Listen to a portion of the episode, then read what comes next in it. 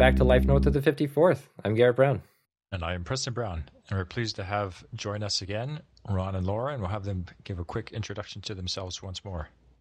I'm Laura Brown. I'm the mom of Garrett and Preston, and happy to be back to share some more insights of the North.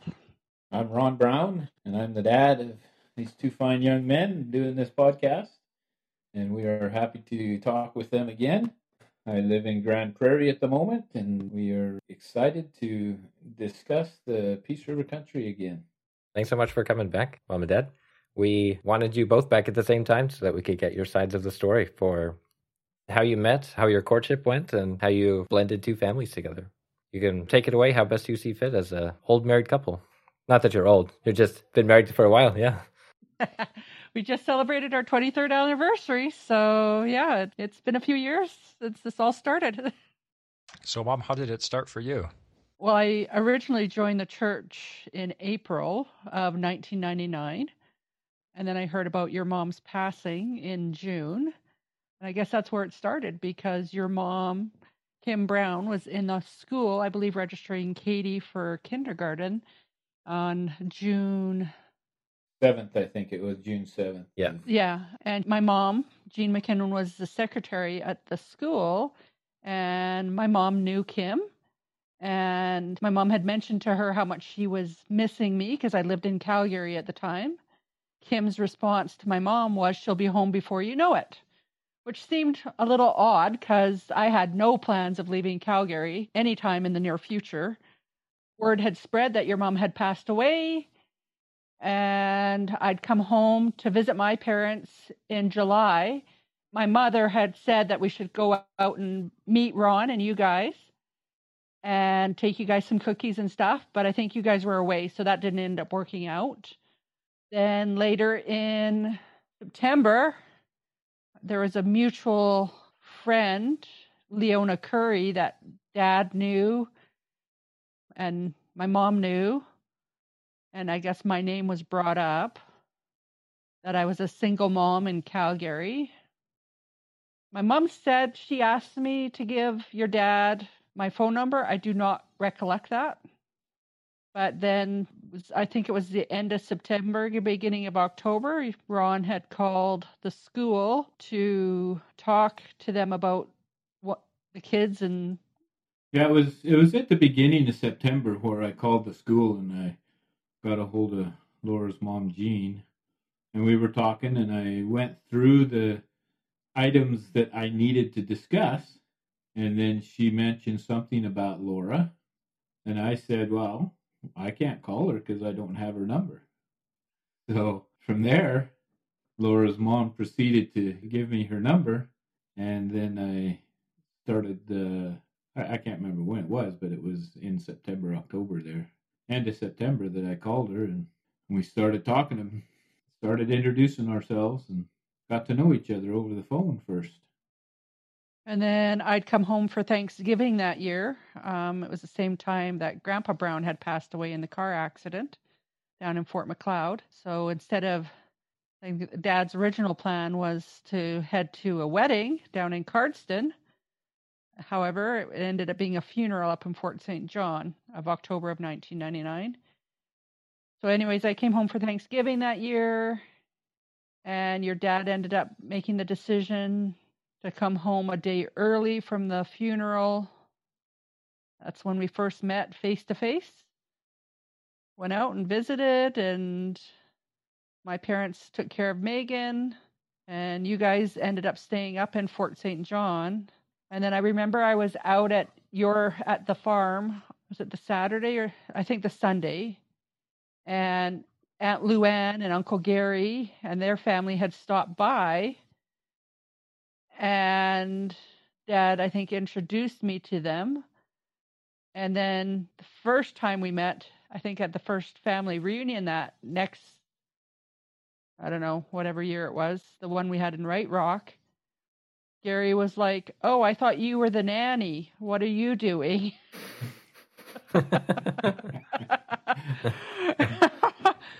at that time dad and i weren't even we were just dating like And we talked about what the future might look like, and we went on our merry way. I went back to Calgary, and we still visited. And then the first time I met you guys was end of October. Dad brought you guys down for a Halloween party. Yeah. Yeah. Now I flew down to Calgary once before the Halloween party. I don't remember that. Okay. I think that was after. Was that after? Mm-hmm. I thought they had a YSA dance, the fall ball. Yeah, I don't remember. Anyways, okay. There's a time I, I think I flew down a couple of times to Calgary when Yeah. we were courting over the time. There wasn't much time between the middle of October and the end of October. Yeah. Yeah. That's why I flew and not drove. Yeah. Yeah, I certainly remember going down for the, the Halloween party. Yeah. I don't remember the Halloween party, but we did go to the zoo, right? Oh, yeah, I guess that's mostly what I remember is the zoo, the Calgary yeah, Zoo. that's the Calgary Zoo. We had kind of the Halloween theme at the zoo, Mm-hmm. and then Daryl Code and his family was there. They took us to the zoo with them. We all went there, and we stayed at the Codes when we were down there in, in Calgary. Yep. But then that weekend is when I proposed to Laura, and she said yes. So then it started the the plans for a marriage. Yeah. I remember sitting down knowing that you guys would go back to school on the Tuesday. I think Dad kept you out of school an extra day that week just for traveling back. Yeah. And we knew we needed to tell my mom what was going on. and I remember telling her that we were engaged, and she seemed concerned, knowing that Ron was LDS and what that would look like. And I just simply said, Well, you knew he was LDS when you gave him my phone number, so what will be, will be. But at the same time, I hadn't told my parents I joined the church at that time. Ah, Um, so I asked my mom if she was still sitting, and she said yes. And I said, Well, I joined the Mormon church back in April. So, It's a lot to take in for Grandma in one day. yeah. she was she was young back then; she could handle it. Anyways, yeah. So then the plan, yeah, like Dad said, the plan was in motion to have me come back to Grande Prairie. So he came down, or I'd come home for Christmas that year, and then flew back to pack my apartment. And then I remember Dad went to start the old blue truck and had some mechanical issues and got ended up getting on the road super late by the time we got that those problems fixed and arriving super early in the morning into Grande Prairie and the adventure began. Yeah, the adventure to get down there to move you up from Calgary back to Grande Prairie was an adventure too. You know. Yeah. You mentioned that the truck had had some mechanical problems, but I had left Grande Prairie and I got to Leduc and the water pump went out on it. oh man. And so in December, I changed the water pump at the weigh scale there by Leduc. And Uncle Tim Jones got me parts and brought them to me out of Spruce Grove because he's able to get parts at Zender Ford there. And, you know, so he helped me out there. And I wasn't able to tighten the water pump fan as tight as I would like to have. And so the mechanical problem that I had in Calgary was when I started the truck, it kicked back just a bit and it spun the fan off and went right into the radiator. Oh man. So then I had a leaky radiator. And so I had to find a rad shop that could fix my truck right away and we managed to get it done. hmm But can't remember. I think they were able to do it in one day. So Which month was this? in December. Oh wow. December 31st at that. Oh, I remember showing up in Grande Prairie on January 1st, early, early in the morning. Wow. Celebrate the whole New Year together, driving through the night. Yeah. Yes. So then Laura, she became the nanny out at the house for you kids while I went to work, and she drove the suburban back and forth from town. And I drove the old blue truck because I remember mornings it wouldn't start, and you're like, "Did you plug it in in the dead of winter?" And I thought I had, but I don't know if it was a faulty wire or what. But number of mornings you had to come boost me before you could go to work, so I could get the out to your place to get the kids on the bus. Yeah. Well, for a diesel truck, yeah, you definitely need to plug it in instead Yeah. of winter in Canada. In the winter, yeah. Yeah. especially that truck. yeah. Yeah. But yeah, from January on to February, February 26th is when we got married that year. I wanted the wedding on the 29th, but mom would have nothing to do with that. Oh, that's true. It was a leap year, yep. It yeah, it's interesting because it's a leap year because it's the fourth year, but it's not a leap year every hundred years. But it is a leap year every four hundred years. So it was one of the ones where actually it shouldn't have been a leap year, but it was divisible by four hundred, so it was a leap year. Yeah. Interesting. I've never done the math. It's it's one of those ridiculous things where it's just sort of uh, humankind trying to put control on the universe. It's just like how do we how do we make this work? It's just yeah. It just so happened that the year 2000 was a leap year. Yep, that's Yeah. right. Yeah, I do. As you wouldn't be celebrating your 23rd anniversary, you would still be celebrating your, I guess, sixth anniversary, seventh, waiting for your seventh. Something like that. Might have saved dad a few dollars had it been that way, but uh, it's been a good 23 years. Lots of adventures we've been on. Oh, yeah. A lot of people ask me, well, how did you do it? How did you go from having one child to raising eight or seven at the time? Yeah. And I said, I just did. I just loved you guys like you were my own and went forward from there. Yes, thank you. It's it's a lot. I I can't imagine. It must be must have been really hard and a lot of work. Yeah, we made lots of cookies together and lots of bread and buns and lots of food. That took a lot of time. Yeah. You know, we did have difficult times that we had to go through and work out. And, you know, we were able to work through them. And just because we got married and started together, it didn't mean that it was easy. Yep. You know, we weren't immune to the challenges of life, both physical, mental, spiritual, economical. They were all challenges that we've had over the years. And it's still not peaches and roses now. You know, we still have difficult things to work through and help out. You know, it's just different. Yeah. We know we can get through a lot of things because we went through a few lot of things. Mhm. Yeah, thank you for sharing.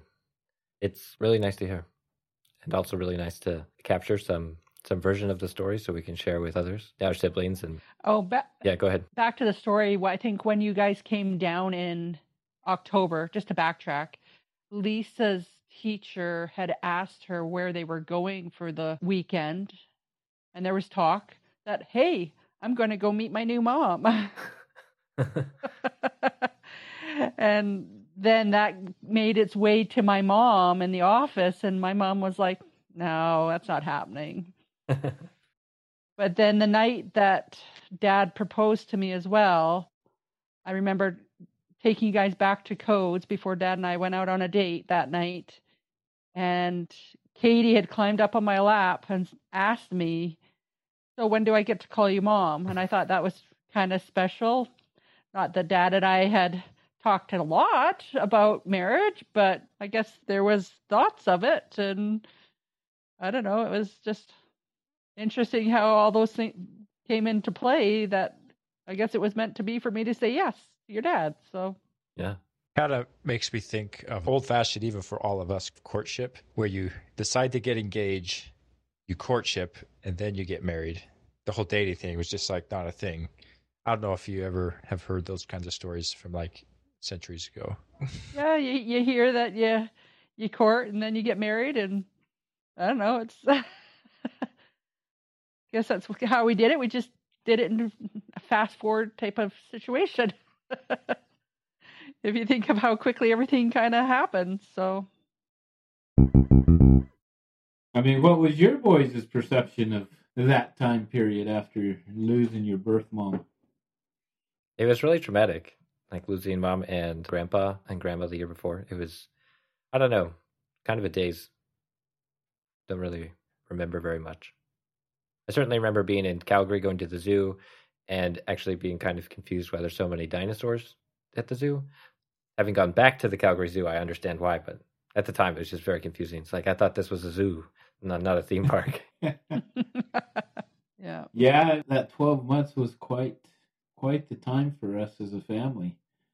You know, because Grandma Brown passed away in October of 1998.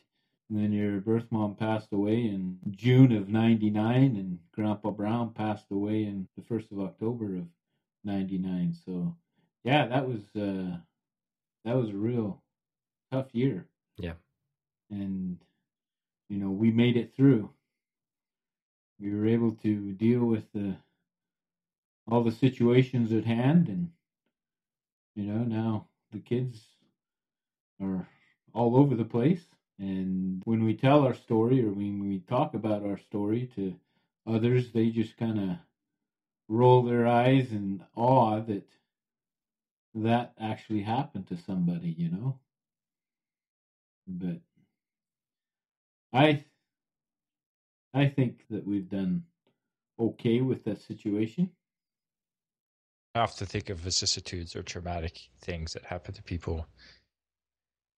You have to accept that you are no longer the person you were before the event. And I think about that sometimes. That when you know something so significant happens in your life that you are a different person from that moment because of that event.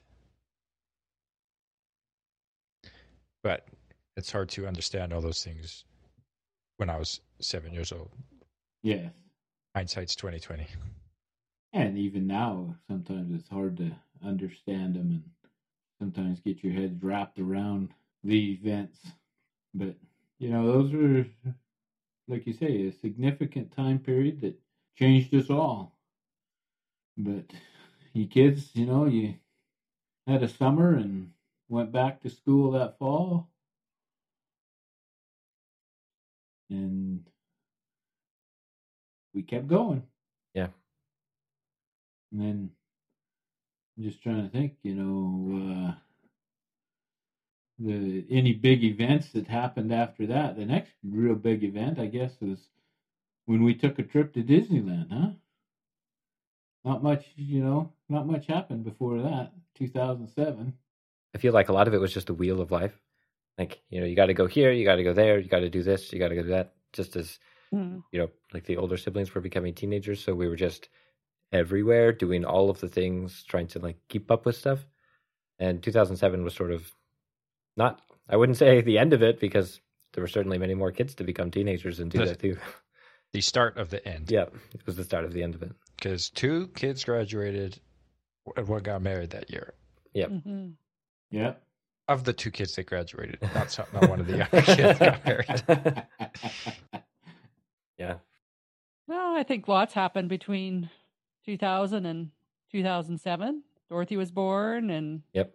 I think we did the best we could as parents to raise you, you kids and keep you busy with sports and activities and living on the farm. And that, that took a lot of our time and energy, right? So, Yeah, it really did. Sports on top of 4 H and church.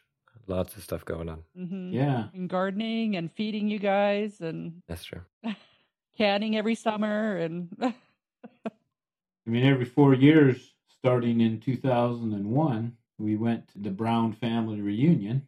Yeah. You know, that was always fun to go to and, you know, get to know my brothers and sisters and your cousins and, and everything. Yeah, I've I've since learned that those reunions are much bigger and more intense than other people's normal family reunions. Mhm. Yeah. People don't usually have family reunions quite so long and quite so full of everything. Why we only do it every 4 Mhm. years. Yeah, exactly. Or six years, I guess, in this case. yeah. Yeah. Yeah. Yes. Pandemic. Yeah, the next one is this summer, but we're, you know, we're in charge of planning that here, but we're finding that a lot of the next generation, you and your cousins, are not able to make it because their lives and just such as yours are busy and you've got families you're tending to now and so this may be the last one so-called reunion that we plan at a big site you know but the next one will probably be okay we're going to have a weekend here. If you come great. If not we wish you well. Yeah. Yeah. Under the same line of thought is also like trying to ask you know let's have a family reunion with all of the descendants of you know great great great grandpa or someone. Then you have to get a few thousand people together and mm-hmm. you don't really know each other anymore because it's been so long and so far. Mm-hmm. that's the way it's we're finding that it is. I mean how much do you remember of us going down to visit uncle tony in kalispell all the time? A lot yeah i really enjoyed those visits. And i remember the family reunions really well too. They were very significant things. Mm-hmm. yeah. And so that's what we've tried to do. We've tried to maintain family connections and it's this peace country. It's a long ways from anywhere, and it's always a travel. And it was always easier to travel south than people to travel north. So funny how it is up here. Yeah. So, do you want to share with us the plan and the trip to Disneyland? Because that was also something that was quite, well, significantly different than any other experience that we had. It was a Christmas trip, so it was essentially the Christmas present, but it was a much bigger scale than anything we'd done before. Is that right? It was. It just happened to be a time of year, November or thereabouts. We looked at our finances and we had a little bit of extra money, and we thought, well, let's just plan a trip. Let's go to Disneyland because it's always warm in California. yes. And so mid November, we started planning this trip to Disneyland. You know, we started gathering the things we thought we might need and, you know, made sure the van was equipped and, and ready for travel. Made sure we had the TV in there and so that you could watch movies on the drive because driving from Grande Prairie to Disneyland is is a good three, three and a half day drive. Yeah. you know, I don't know what you guys remember of the drive, but it seemed like we'd just get up and we'd drive all day long and find the hotel at night. And, but the drive down, you know, was time that we spent together and talked about. And I think I heard a lot more movies than I've ever seen. So I don't know whether you remember, but we tried to make it so that each of you had your own little headphones and it would, we tried to put the sound through an FM transmitter, and we had all these little radios for each of you kids, and it worked out in the country. But when we got into the bigger cities, there was so much interference and other stations jamming on the FM transmitters that they were transmitting that it didn't work. so we just ended up buying some bigger speakers and making it so that they could turn it up and listen to the movies to yeah. give yourselves some entertainment while we drove those thousands of miles. But it was a, you know, we planned it and we went down and I remember, you know, we getting into Los Angeles or Anaheim Christmas Eve, I think it was. Mm-hmm. And at the hotel, you kids, hey, let's go swimming. Yep. Yeah. It was a heated outdoor pool. It's like everyone there thought it was so cold, but because we just came from the cold, snowy north, it was warm, and it was like, yeah, crazy Canadians swimming in the outdoor on Christmas Eve. yeah, it was like 15 or 16 degrees Celsius or something. Yeah. Mm-hmm. Yeah. After like 20 yeah. below, that's like balmy, man. yeah. Yeah, I enjoyed the outdoor swim there. It was nice, especially to be in the water yeah. after being in the car. That was also my 1st mm-hmm. experience when we crested over the hills uh, in California, coming into not LA, but you know towards LA, the metropolis. Yeah, yeah. I just remember looking and just city just forever. I had never really thought that it existed. I thought like heard about it or something like that, but no, just to actually see city lights mm-hmm. from where we were all the way to the horizon in every direction, it was it was so astonishing. I just didn't think that there was such a big city. Yeah. Yeah, that was amazing. Well, we were able to travel down safely and enjoy Disneyland. I remember, you know, the, one of the first days there, we thought, okay, we're going to have the traditional Disneyland lunch and corn dogs and fries and whatever, you know. hmm And just to feed corn dogs and fries, I think was 125 bucks. US dollar. Uh, Yeah. yeah, those Disneyland parks prices are pretty high. Yeah. The part I liked about Disneyland was keeping you older kids back for the night show and seeing the Fantasmic show on the water that they did and the evening parade and stuff. I know dad usually took the younger ones back to the hotel earlier because I think the last hmm. night you guys stayed, but most of the nights it was you guys just didn't want to leave, which was great. You know, you guys were making memories and having experiences and I, I just really enjoyed that time with you guys. So Didn't realize that the younger siblings went back. I was so like my Mhm. memories of it are just so self-centered from like my own emotional experience Yeah. that I didn't even Yeah. notice that our younger siblings weren't there in the evening. and I think when I say younger, I, I like I, it was Megan and Dorothy. I think were the ones that went Yeah. back. I think everybody else stayed. I remember we went to go to the beach one evening to go watch the sunset.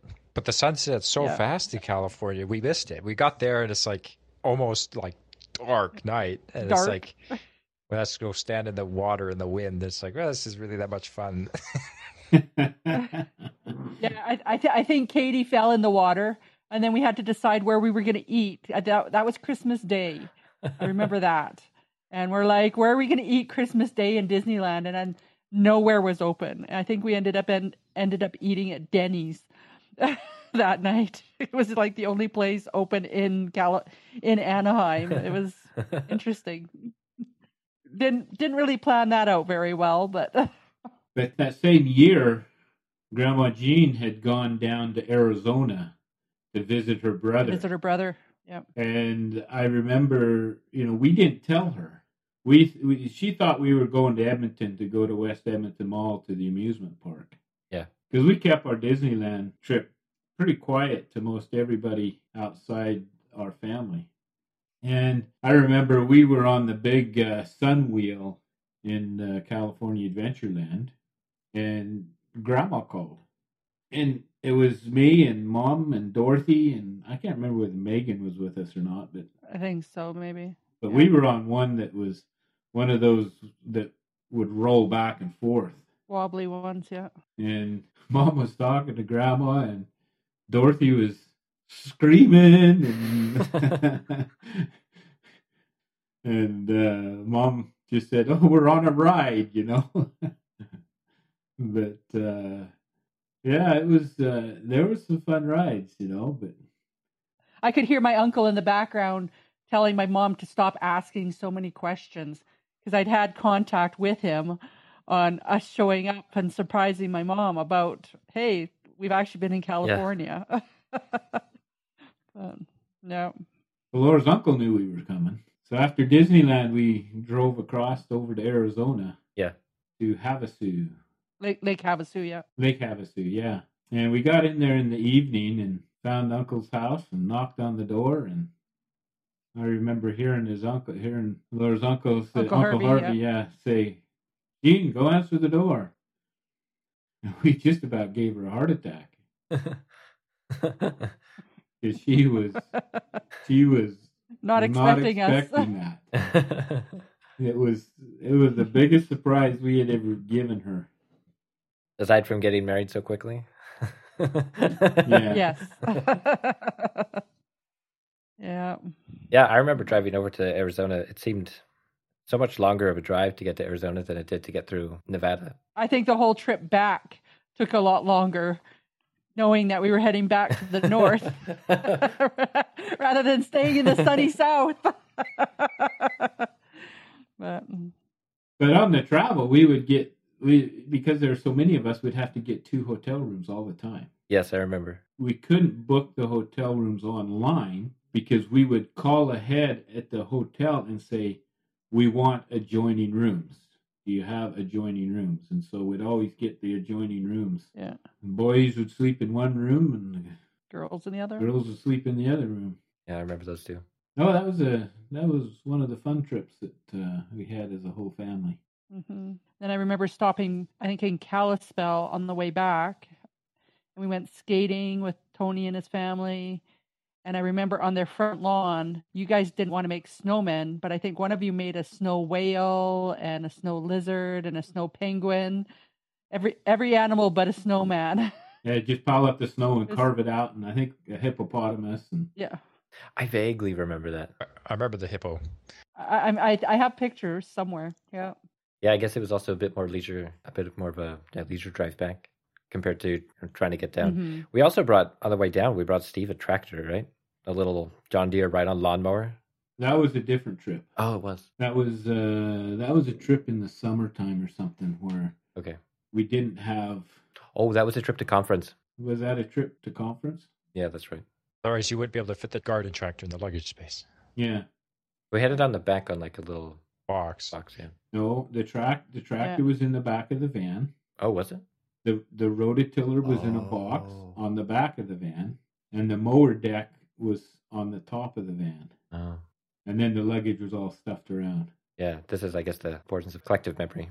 But when we went to California, we had the back of the van packed with just all our winter gear and you know our clothes and everything. Traveling for all the seasons. It's way harder. Yeah. hmm I've noticed it's so much harder to travel with a child anyway.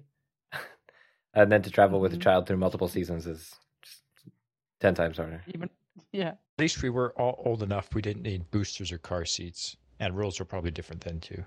Yeah. Yeah, Dad, you built a platform to make basically a shelf in the back of the van so that we could stack luggage more easily.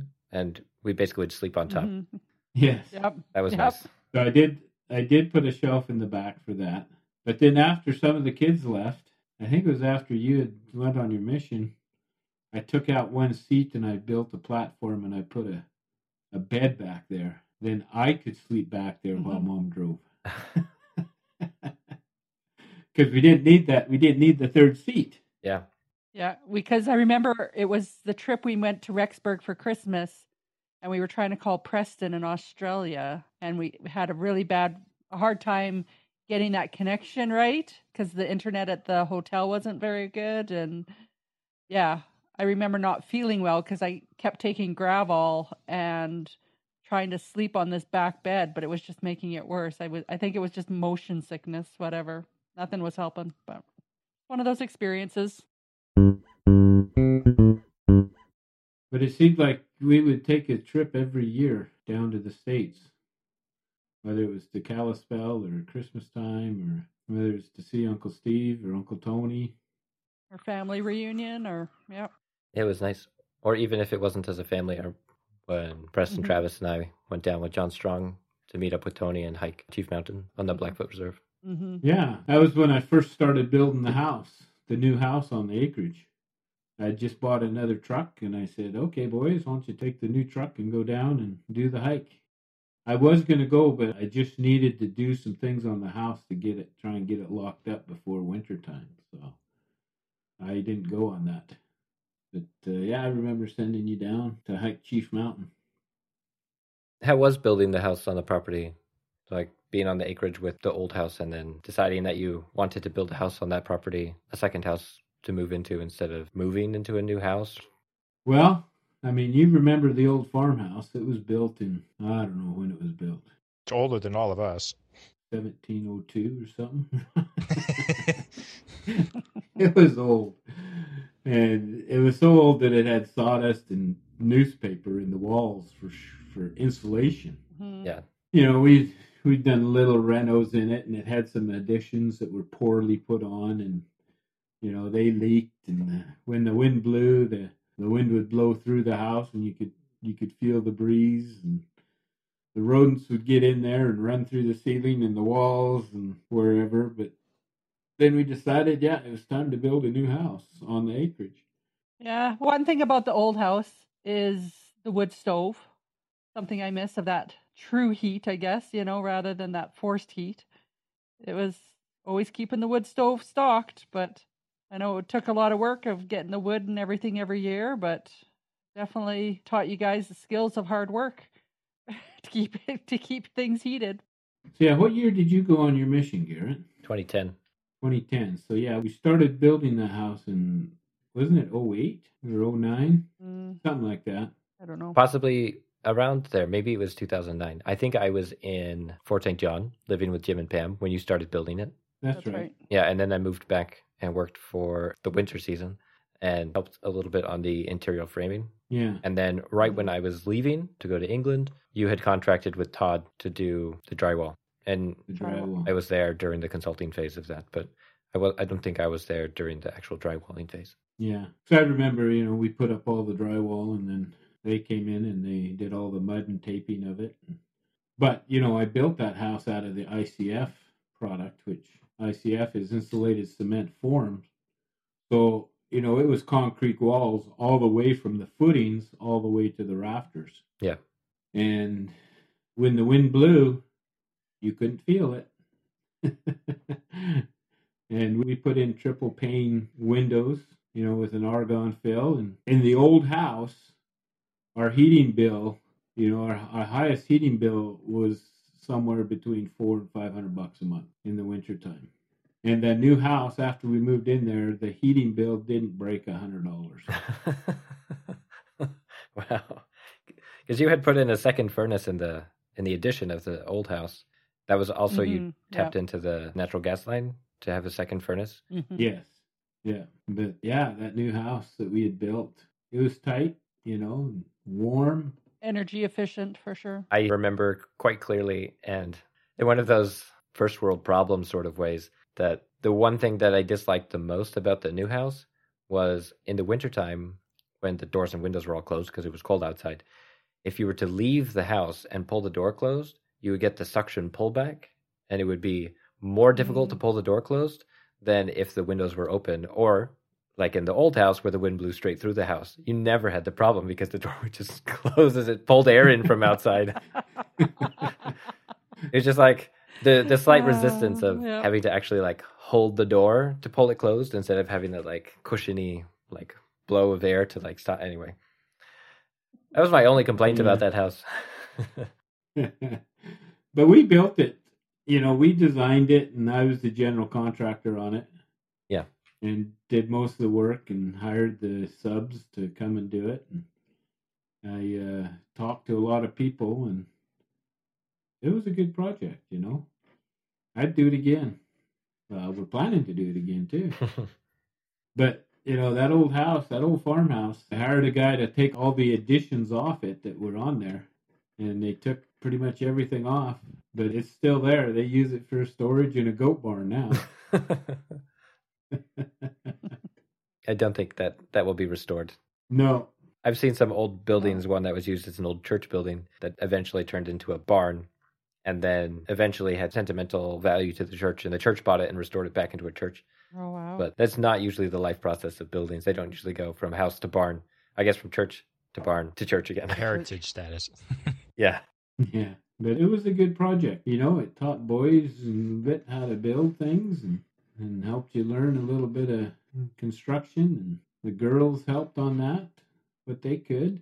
So yeah, it was a it was a good project to to build a new house out there. We a few months ago we interviewed David Woodruff and the house that you built influenced Doug Woodruff, David's dad, to build his house in a similar way. Yeah, that's right. Yeah, because they they were out helping once in a while with it and stuff, and understanding the concepts of how that all everything went together. And Yeah, before they retired and moved down to Edmonton area. Yeah, and Doug took your idea, Dad, because you had an overhang. You you built the, I guess you ordered the trusses to have Yes. a six foot overhang on the front. Mhm. So yeah, it was a Yeah. six foot overhang plus a two foot eaves standard overhang, and so it was eight feet from the wall to the tip of the overhang. Oh, okay. And, and Doug took your idea and did a massive overhang on both sides of the house.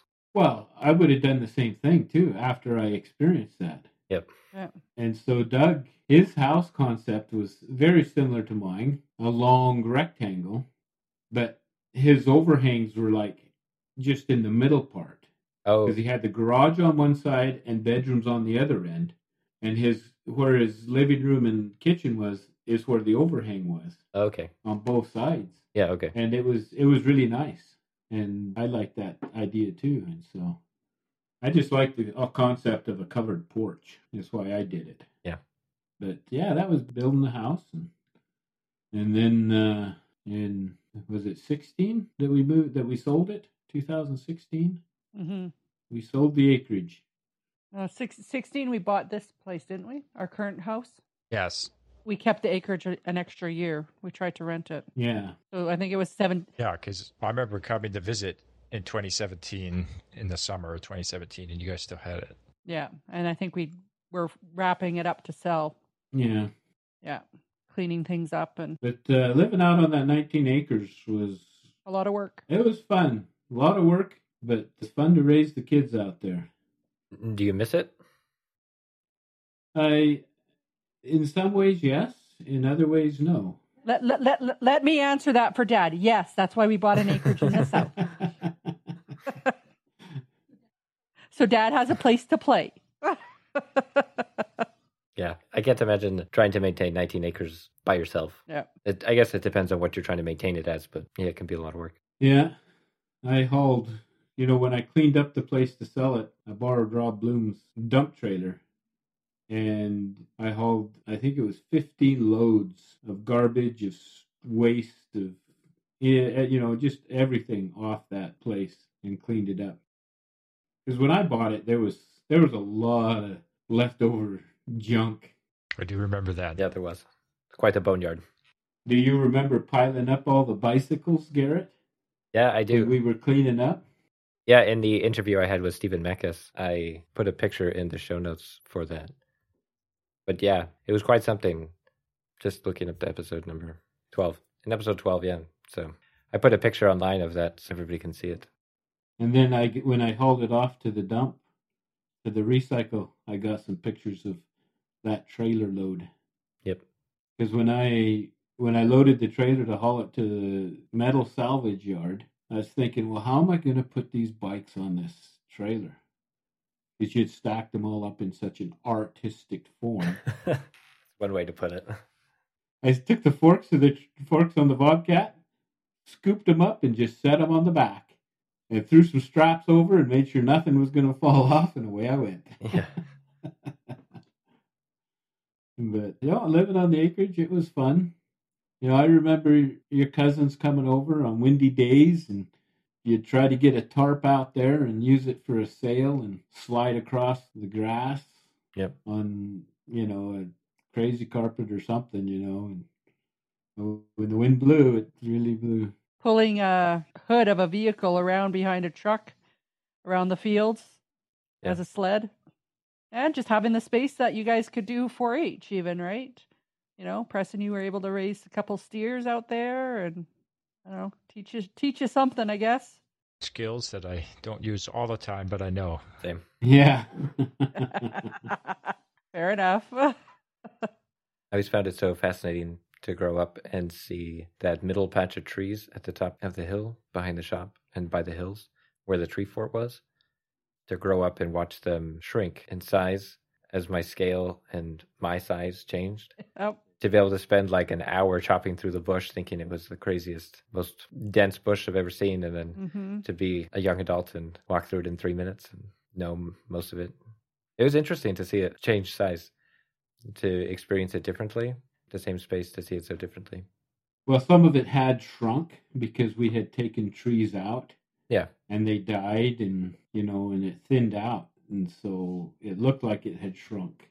Yeah, I guess most of those trees were poplar trees, right? Yes.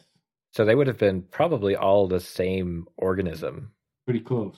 That's kind of weird to think about, but it's interesting. But when you first moved there, you planted that group of, what were they, spruce trees? Just a little further to the north of the back bush? Yeah, Uncle Tim had actually planted them a couple years before we bought that place.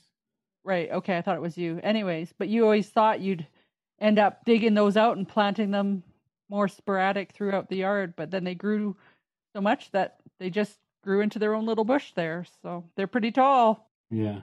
Really nice wind barrier. hmm Those spruce trees so densely packed together.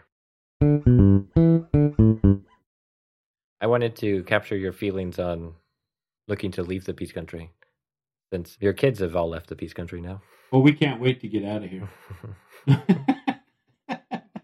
Careful, Dad. If you've tasted the water of the peace, you may you may spring back even farther north. you never know. But like you said, all the kids have left, you know. We are empty nesters and we've been empty nesters for a year and a half. And we have empty nesters family home evening and we're the youngest empty nesters that attend. Yeah.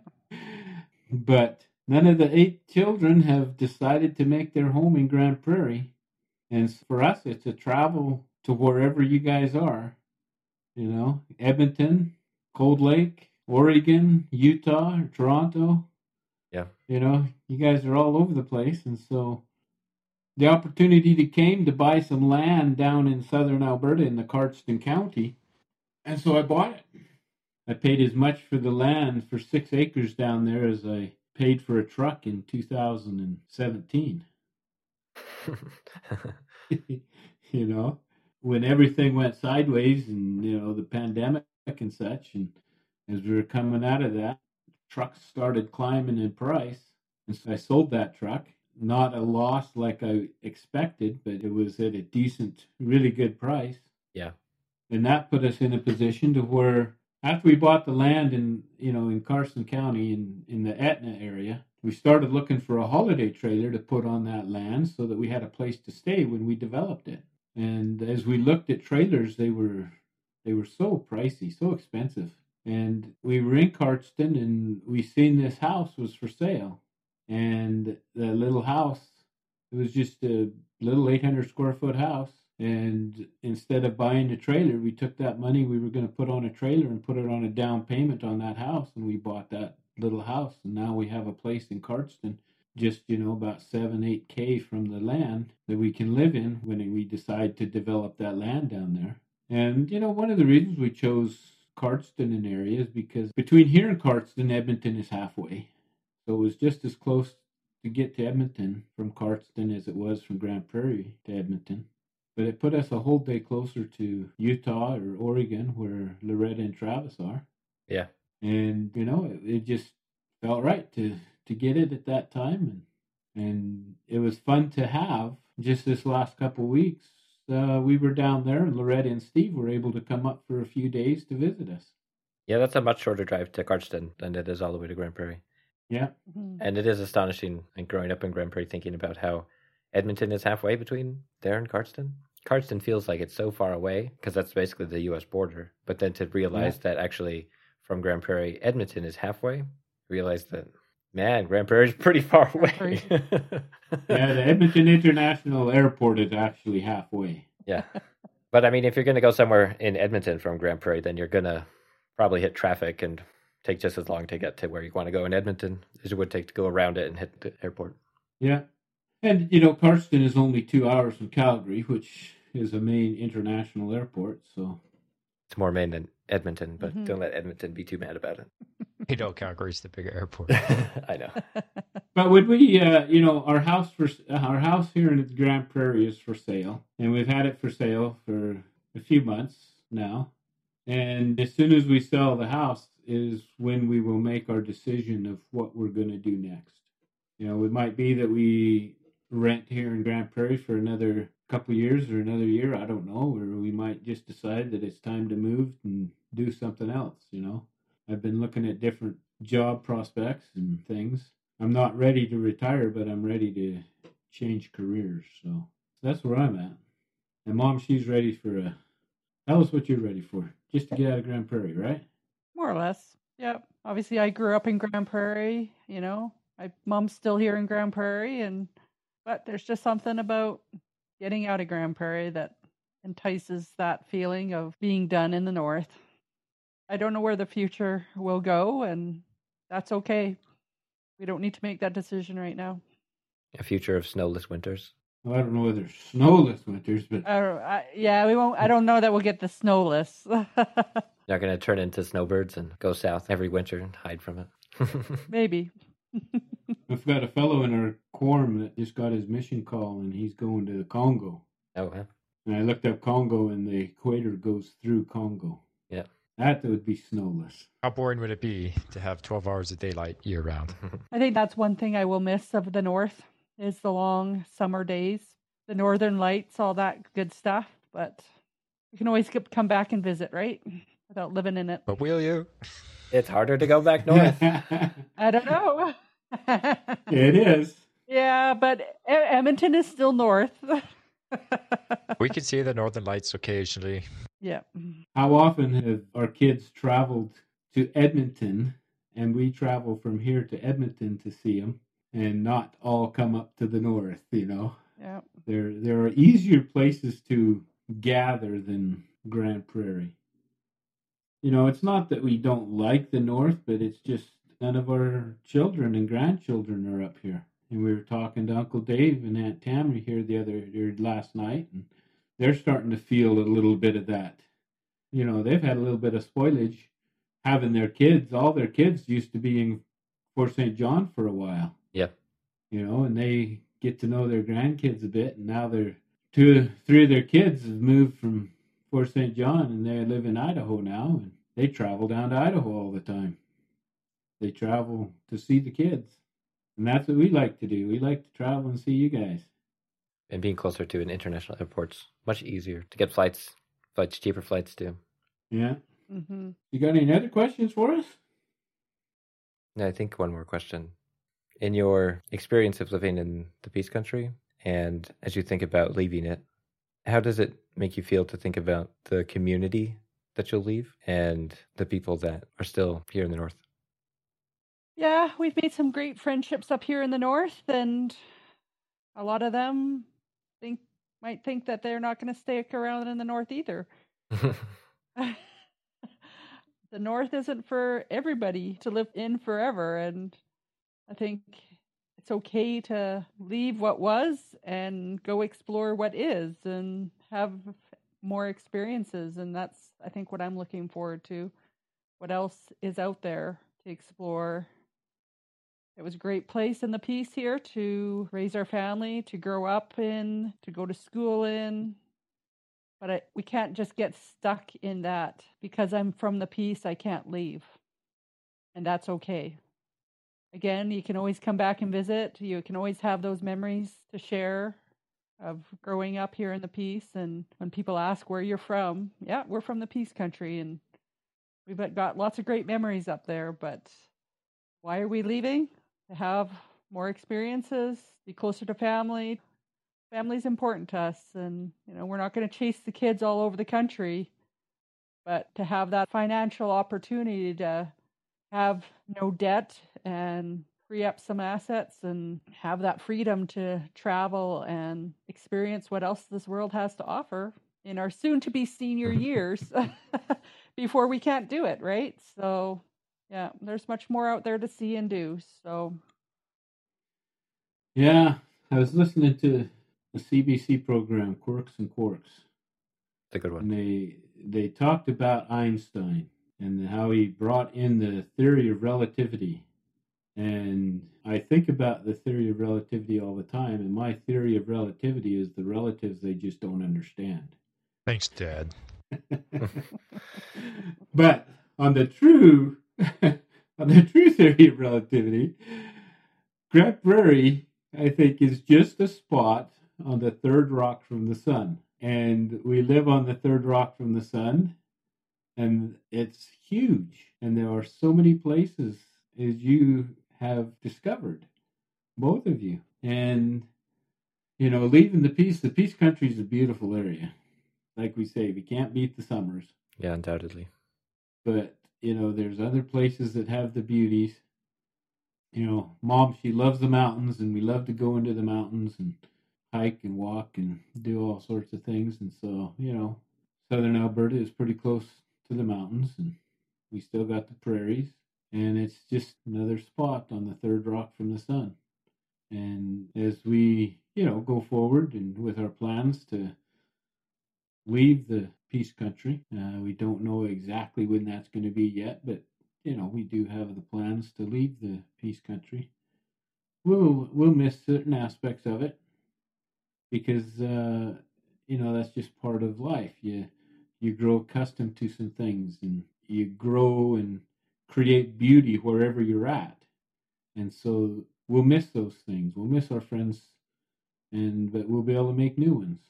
You know, it's the difference of uh, you know being a lake or a pond or being a river where you see lots of shoreline or the same shoreline all the time.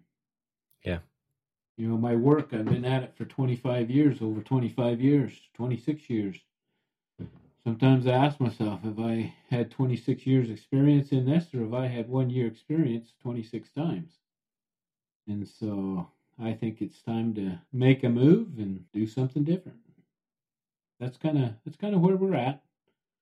Yeah. Thank you for sharing. Yes, thank you so much for sharing with us. It's great to hear your stories and stories that I definitely didn't know or that I definitely gained new perspective on such stories. Yeah. So we'll wrap up now, but we're grateful to both of you.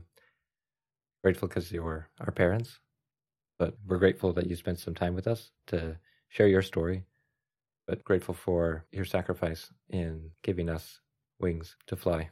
Even if we fled the coop, we're grateful that you uh, gave us such a cozy place to stay. You're welcome. Yeah. It really means the world to us. I guess many parts of my life it was the world. So thank you. Grateful that you guys were such awesome kids and that we were able to teach you a thing or two along the way and that you guys have turned into successful human beings and able to make more memories and experiences in the world. So make that difference for others. Yeah, thank you. As we talk about being able to teach you, you know, I talk with Uncle Tim sometimes, and he said, "Yeah, raising kids is easy, and they teach you a thing or two along the way." So I'm glad for what you guys have taught us. Thank you. We'll also thank our listeners for spending time with us. And if you have any questions for us, to email us at lifenorth of the 54th at gmail.com or to check out our website at peacecountrylife.ca.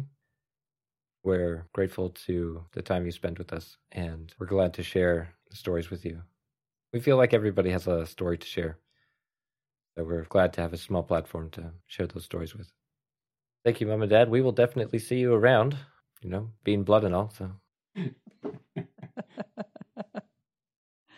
Yep. so thank you. But yeah, we'll see you again. Have more chats, chats over the seasons and over the weather and over the, the drive. But thanks. We love you guys. Love you too. And until Me next too. time. Bye. Bye.